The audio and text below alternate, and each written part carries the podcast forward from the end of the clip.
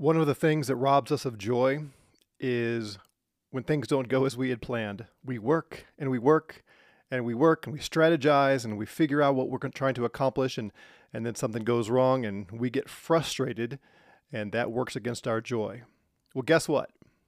God frustrates us on purpose sometimes. We're going to talk about that today as we continue our study of Ecclesiastes. Hi, I'm Doug Gooden. I'm the president of Cross Crown Ministries and New Covenant School of Theology. And my goal in these studies is to help you really understand the Word of God and learn how to uh, study it for yourself.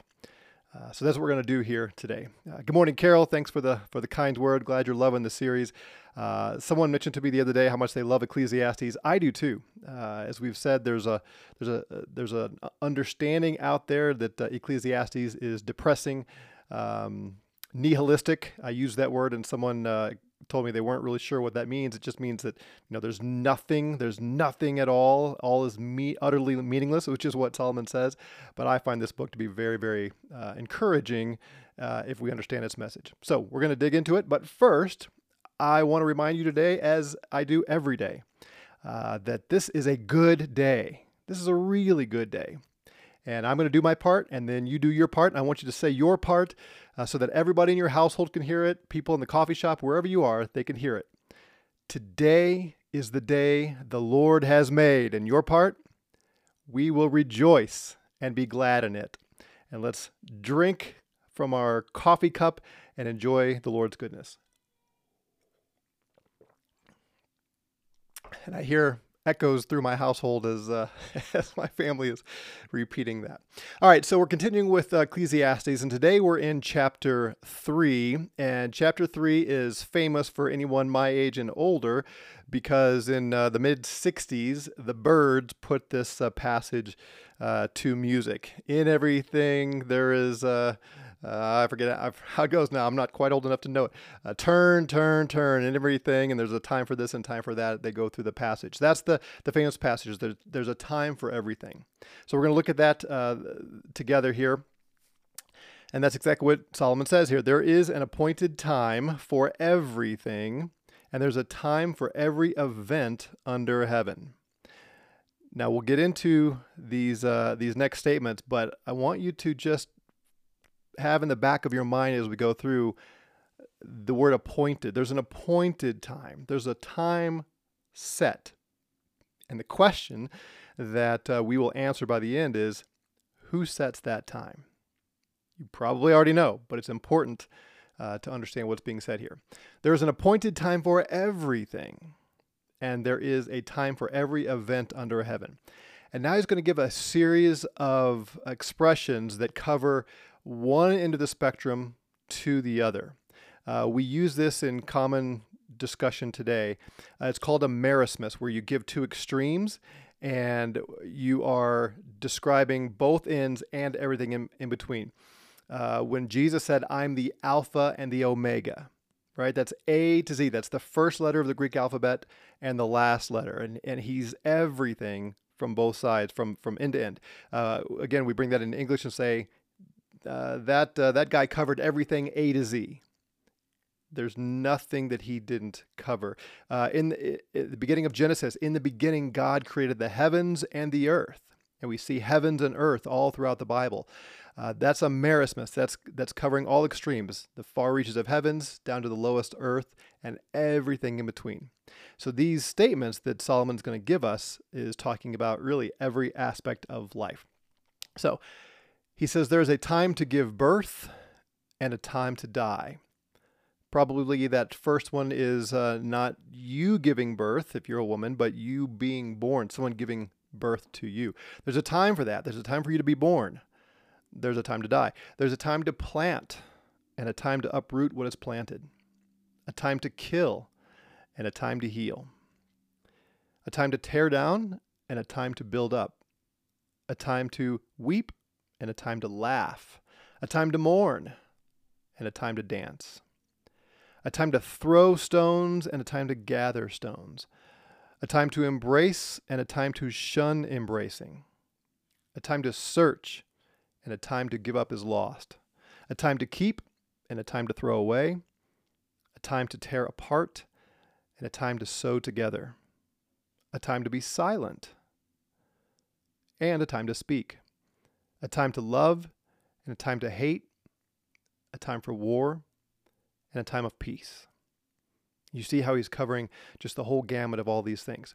Now, we'll come back and talk about some of those, but in order to really understand why he's saying what he's saying, we need to see where he's going. He asks the question after all of that what profit is there to the worker from that in which he toils?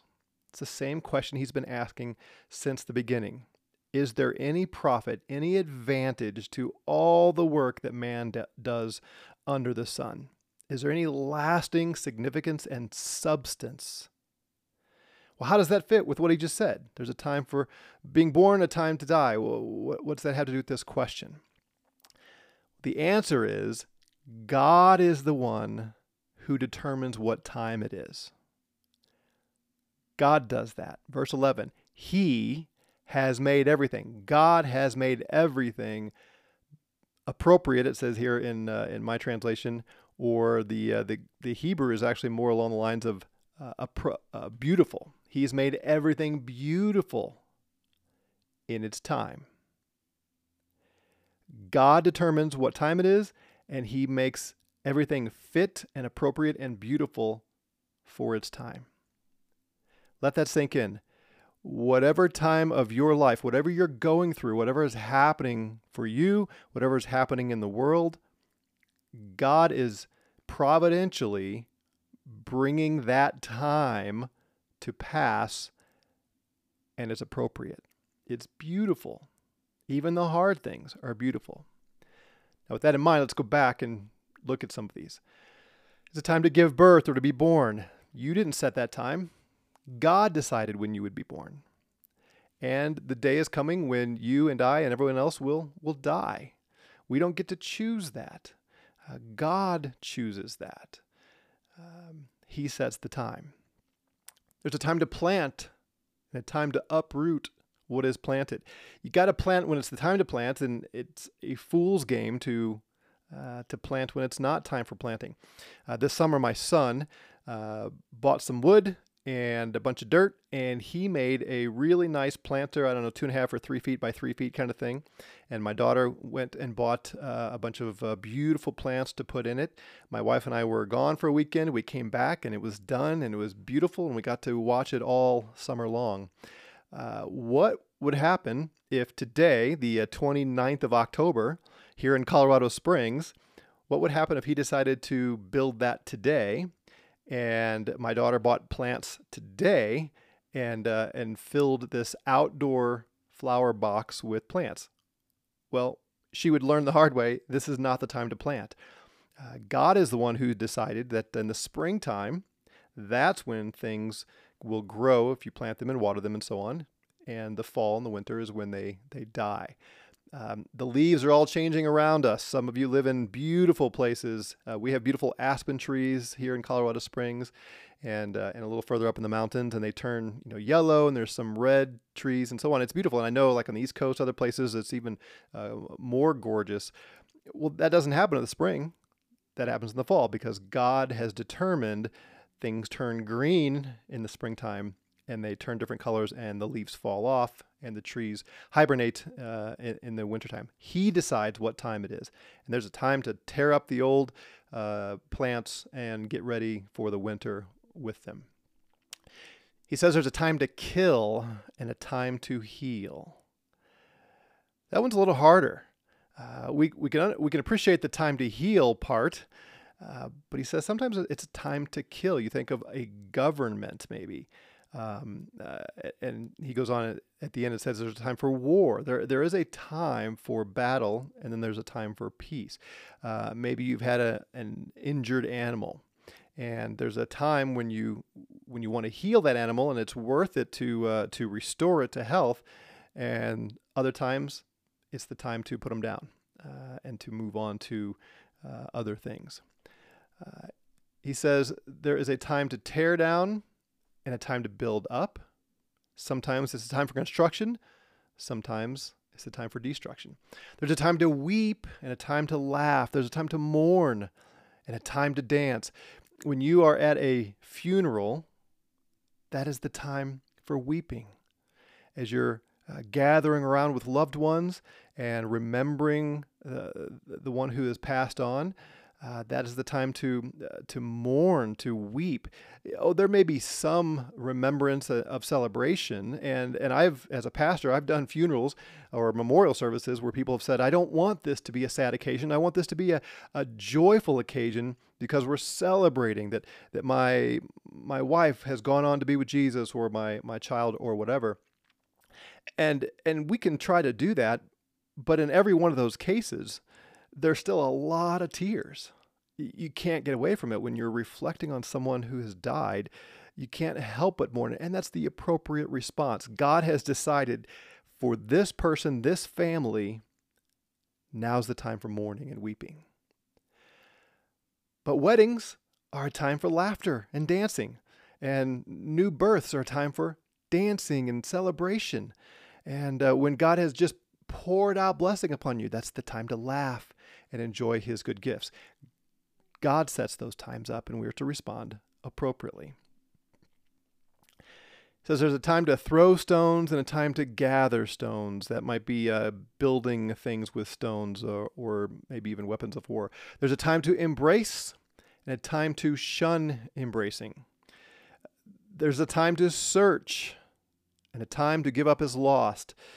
I don't know if my wife is listening at this moment. Uh, she probably is, or uh, even if even if she were is not listening, she knows that I'm going to use her as an illustration. Uh, you know that story that Jesus told about the the woman who lost a coin, and she turned everything in her house upside down, swept every corner, picked up every piece of furniture. She could not rest until she found that coin. Yeah, I'm married to that woman. Uh, when we lose something, it really doesn't matter how expensive it is, how valuable it is. If we lose something, she loses sleep until we find it.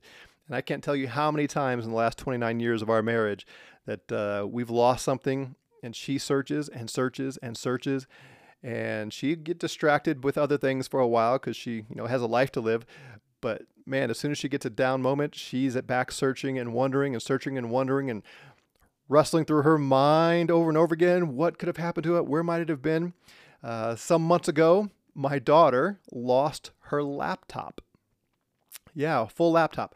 And it was an older one, and there was a sense in which it wasn't a, a great loss, but yeah, still a laptop. And my wife could not let go and figure out, she had to figure out what happened to it. And my admonishment to her repeatedly in all these times is right here from Ecclesiastes 3 Babe, I think it's time to give up as lost. And she'll tell me she does. Well, guess what? Just the other night, my other daughter came in from cleaning her car and she comes in and she's got the laptop after months of it uh, being missing. And my wife was rejoicing and mad that she had given up because she was upset that she, she didn't go out and look in, in that car. And she's now going to throw that back at me and say, see, it wasn't time to give up as lost yet. If we, if we kept looking, we could have found it. It was right there out in the car. There's a time to search and really seek and find. And there's a time to say, you know what? I think it's gone. We got to move on. Well, who determines what time it is? There's a time to keep. There's a time to throw away. There is. There's a time to get rid of it. There's a time to clean out the house and say, you know what? That thing has served its purpose. We're going to toss it and move on. And there is a time to keep things. Uh, hoarders, there is a time to throw things away. And uh, some of you who get bored of something quickly and toss it, maybe maybe it's time to keep some things. There's a time to tear apart and time to sew together. There's a time to be silent. There are occasions when the best thing we can do is just close our mouths, and not say a word. Other times, you really do need to speak up, even if it's hard, even if you don't particularly want to, even if you're a little concerned about what the response will be. It's time for you to speak, whether they're words of encouragement or admonition or comfort, whatever. There's a time to do that. Verse 8 he says, There's a time to love and there's a time to hate. Now, we know the rest of Scripture says we're not to hate anyone absolutely or ultimately, but there is a time to to reject. There's a time to not pursue uh, loving relationship, um, kind of in the in the vein of casting pearls before the swine. Jesus says, "Don't do that." At times, not hate where you really want to see someone be harmed, but just in general, uh, love would say, "I'm to pursue and pursue and pursue," and hate says, "No, I need to." Um, let that relationship go. I, have had people ask me over the years um, for counsel for you know relationships, especially where there's just some estranged uh, family member, and uh, they say in order for our relationship to remain intact, my family member desi- requires me to give in on principles or to admit things I didn't do, something along those lines. And they want to know do, am i required to to just pursue that relationship anyway even though they've set up these uh, these contingencies for our relationship? And, and i say i don't think so. I think that would fit into this category. Not again not hate with a, a violence and a desire to see them suffer pain but um, re- rejection. Remember jesus said you can't be my disciple if you don't hate, and he uses the word hate, your your mother, your father, and your sister, and your brothers, and your children, everybody.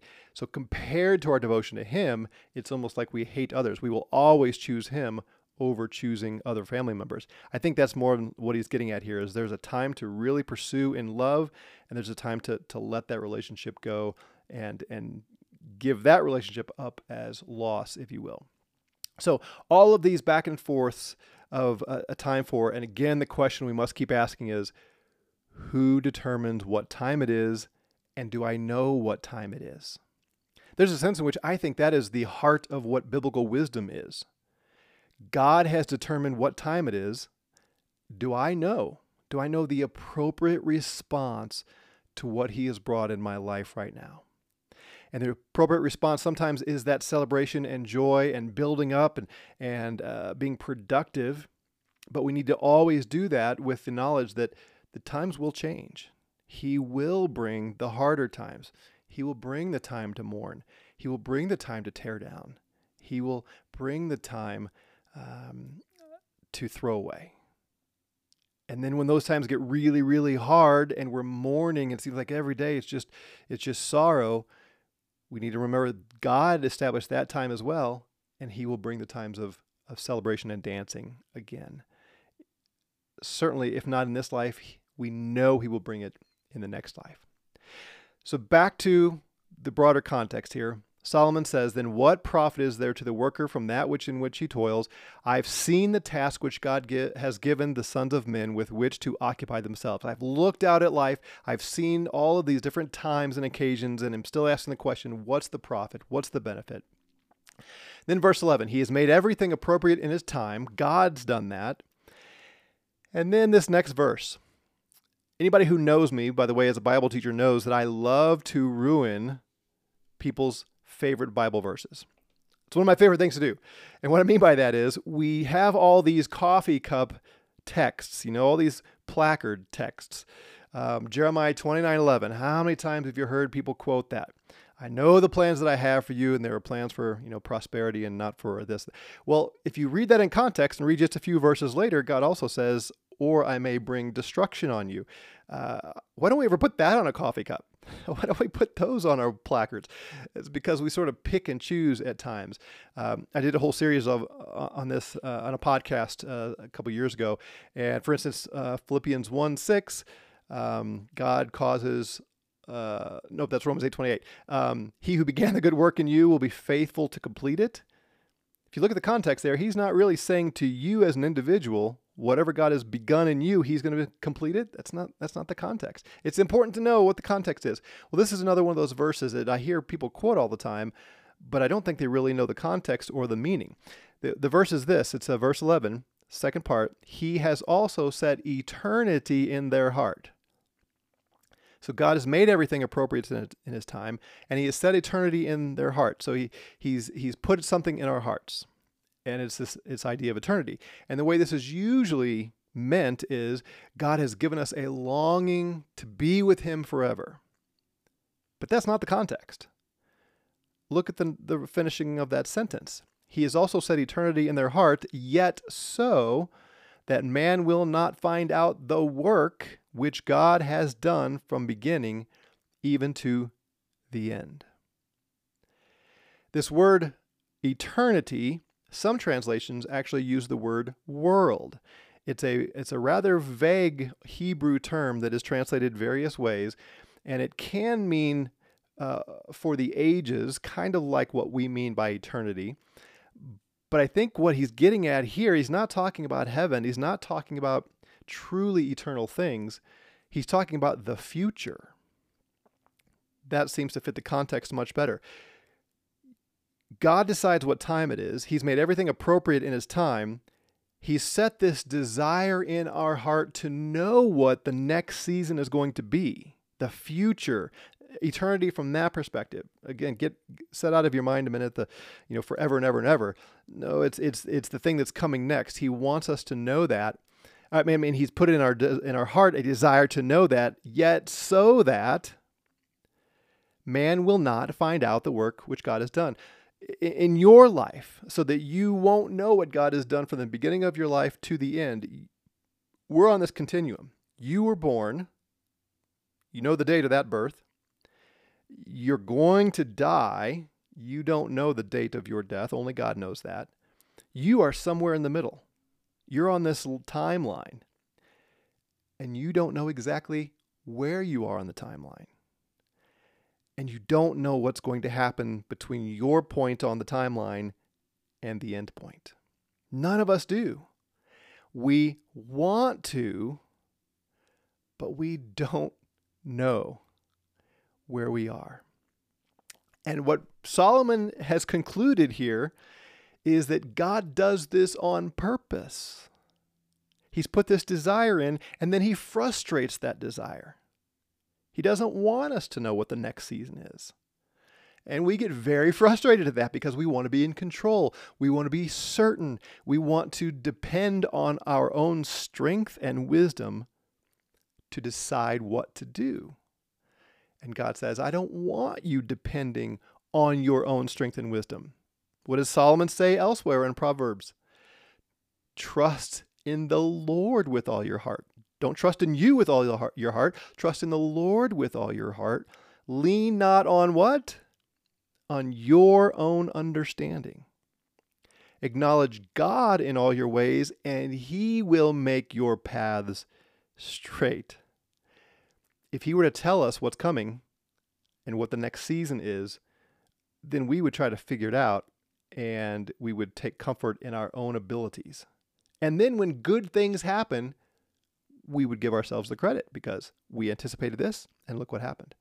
And when bad things happen, we would feel a responsibility that maybe we shouldn't feel. Verse 12 I know that there is nothing better for them than to rejoice and to do good in one's lifetime. Moreover, that every man who eats and drinks sees good in all his labor, it is a gift of God. So, what's his conclusion after all this?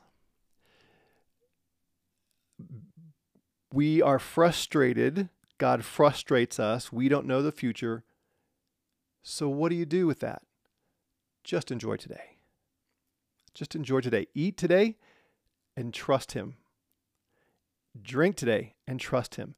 Do your work and find good in it and trust Him. It's God's gift if you can do it. Again, we talked about this the other day. Jesus said, Don't be anxious for tomorrow. Tomorrow has enough concerns of its own. You cannot, by being worried about tomorrow, change anything. Uh, I, I phrased that wrong, didn't I? Today has enough concerns of its own, so don't worry about tomorrow. Just take take care of today. Pray for your daily bread today and trust Him for tomorrow. I see a, a comment here from Lon, and congratulations, Lon, for uh, I know you were having some te- technical difficulties, so I'm glad you could join us. He says, "Is that a faith issue verse 11. Uh, is it a faith issue? I'm not exactly sure what uh, what you're asking. Verse 11, he's made everything appropriate in his time. He has set eternity. Yeah, yeah, yeah, exactly. So I think I think you are asking what I was about to answer. Um, he wants us just to trust him. and and not depend on our own ability and everything. Yeah, good uh, good question and observation. So here's how he wraps this section up. Verse 14 I know that everything God does will remain forever. Everything. Whatever he decides, that's what's going to stay. There's nothing to add to it, there's nothing to take from it, for God has so worked that men should fear him. That right there. That's what he's doing. Solomon tells us, David told us, this is the beginning of wisdom. Fear God. Don't fear circumstances. Don't fear other people. Don't fear the enemy of our souls. Fear God. Live to please God. Live to be concerned with what God wants. And then enjoy life. And some days, some seasons of life, that's uncomfortable, it's unpleasant, it's hard. Other times, it's it's joyful, it's wonderful, it's easy. Either way, we can be sure God is the one in control and his purpose is to bring us to a greater dependence and commitment to him. He's working all things together for our good, for those who love him, who are called according to his purpose. And we have to fight for that. But if we accomplish that dependence on him, that fear of him, we will have real joy. So, any other questions? Any other uh, thoughts before we uh, before we wrap this up for the week? Uh, again, as I reflect on all of this, and and I'm sure you can get there too if you if you spend the time. This is the path to joy. Uh, if we are in control, if we if we think we are in control, if we think we have to determine how to handle every situation, and that we can de- we can decide how this goes, we know we're not capable and it's it's worrisome and it's frustrating and our joy is swallowed up in that pride and that fear. But if we trust god then we can have great joy. Yeah brother curtis says here finding joy in the struggle. Yes. And not just the struggle in and of itself maybe but the struggle because we know that god is the one who brought this about. That does not make it easy there's a difference between joy and feeling um, uh, nonchalant, que. No, that's not it. Uh, joy can sometimes be in the midst of really, really difficult things and uncertainty. And we we can't help but be anxious, but we are told what to do with that, right? We bring that to the Lord. And just because you're concerned about how this might turn out, that doesn't mean you're fearful. Uh, the Bible doesn't say just put on the happy face. Uh, no, there's real reason to take stock of what's happening and and think through the possible consequences here. And and there's a there's a, a kind of what we call worry that I don't think we can get around or should get around. The kind that, that motivates us to seek the Lord, to make wise decisions, uh, to take stock of, of how we're supposed to act. But when that weighs us down and overwhelms us, that's when we uh, are crossing over into sin, when we don't trust the Lord, or when we think we can handle everything. Yeah, find joy in that. And, uh, and it can be done, Solomon tells us. Well, folks, that wraps up this first week. Thanks for joining me. Thanks for the encouraging comments. And I hope that the Lord will fill you with great joy this weekend as you fear Him, as you follow Him, as you seek to just enjoy all of His many gifts, no matter what season you're in. I know some of you are in a really hard season. Stay the course, trust Him. There will be a season of laughter coming. And for those in the season of laughter, well, enjoy it and then realize there will be a season of sorrow coming until we see him face to face when it will only be wonder and pure happiness. All right, have a great weekend. We will see you on Monday.